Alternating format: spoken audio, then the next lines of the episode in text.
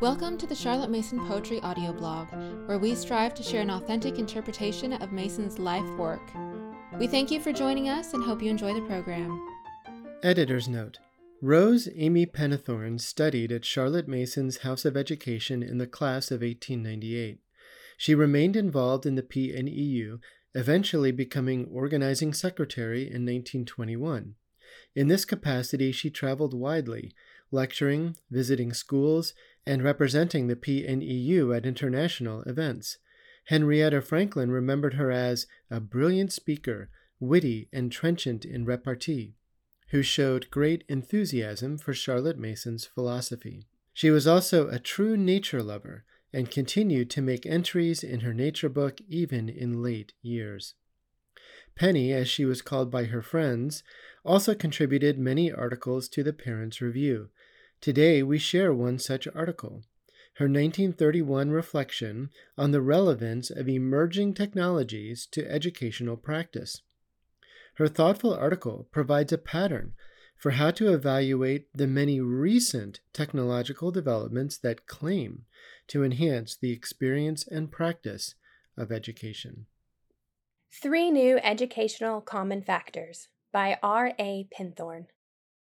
All modern educational projects have to consider 3 new factors which have a growing influence and an uncharted future.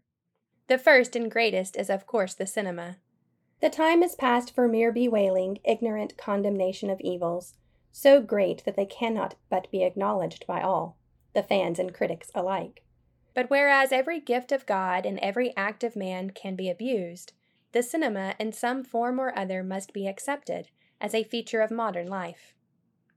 Every other art served a long apprenticeship and was the outcome of the efforts of generations who followed it for its own sake, for its ideals, or for practical uses, and it had to confront as many talented amateurs as there were professional artists. The cinema alone came fully armed like Athene from the head of Zeus.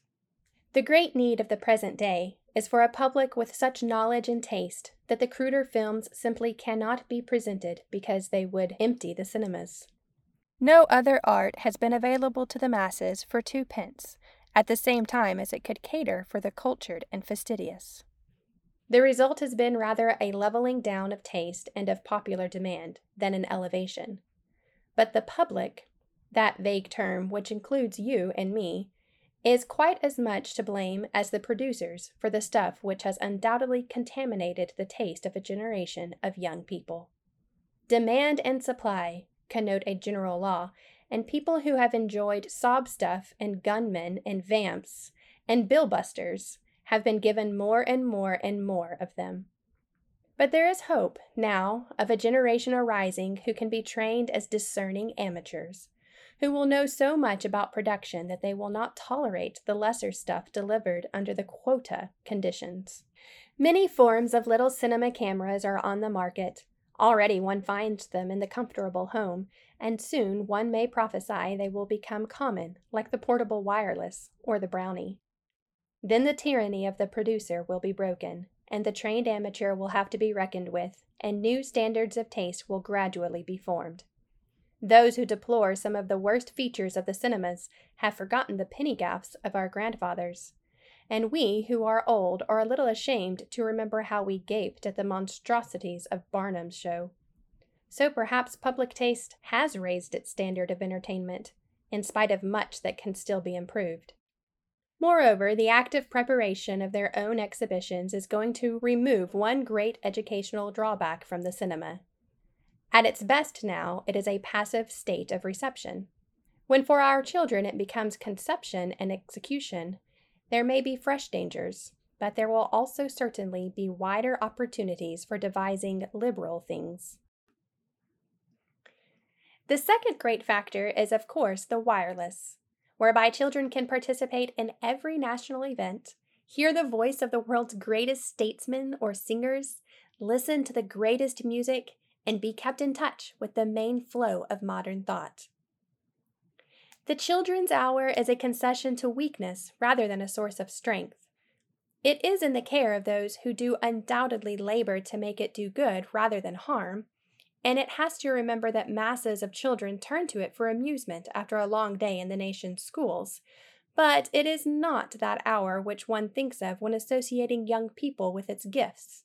But Sir Walford Davies' talks on music, or Monsieur Stefan's clear, delightful French, or all the other aids to the wider interests of life. So we can leave the wicked uncle to his own type of popularity. Here, moreover, the organizers of the educational work do their best to prevent its having a merely passive reception. The pupil is given books to read and things to do, and as a treat and an extension of experience, much of the work can be welcomed and shared in. The third factor is less known and less obvious, but it may be found in the wonderful geographical work made possible by the photographs and maps obtained by Air Survey. I saw recently such an air photo of New York, and at once the whole history and portent of the city were made clear. The necessity for skyscrapers and the numbered avenues, the reason for the choice of the city site and for that of the Statue of Liberty, the frequent sea fog, the two rivers, Long Island and the shores, all were shown as they really are and as an angel might behold them. And any child seeing such a picture added to wise reading could honestly say, "Ah, now I know." Thus history gives up her secrets, such as Woodhenge, and geography her reasons. Such basis for maps help a child to read them with a new intelligence, and reduce a photo to a map with reasoned interest. Here, too, is the link between the illustration and the map, which we who believe in letting the child first form a mental picture from a first-hand description should especially welcome. First, let our pupils paint their own word picture of their impressions, and then let them see this broad vision, and then the map, which is already familiar, can be correlated with it, and then the pictures of details or of artistic appreciation can follow.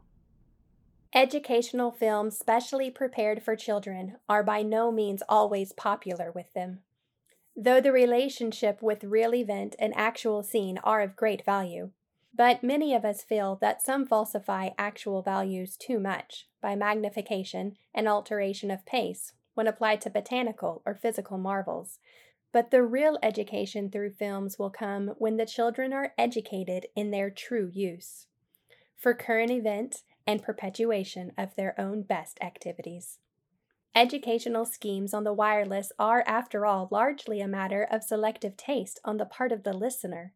Cut it out is both mercifully and fatally easy. We can improve the listener just as we can improve the audience.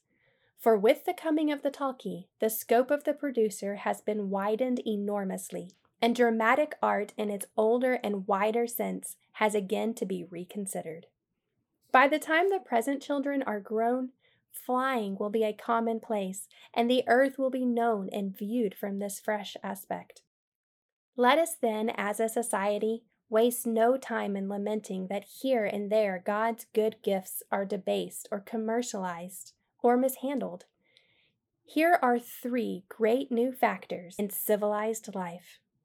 Let us train a generation to use them for the world and for themselves, so that they may leave a high tradition of appreciation and accomplishment for the generations to come. On the Charlotte Mason Poetry Podcast, we share many original and vintage articles, and I'm sure you wouldn't want to miss a single one. We have a new email subscription system, so if you haven't signed up, you can do so at the show notes page. And if you have enjoyed this episode, please leave us a rating or a review on Apple Podcasts. Thank you for listening to the Charlotte Mason Poetry Podcast. We hope you enjoyed the program.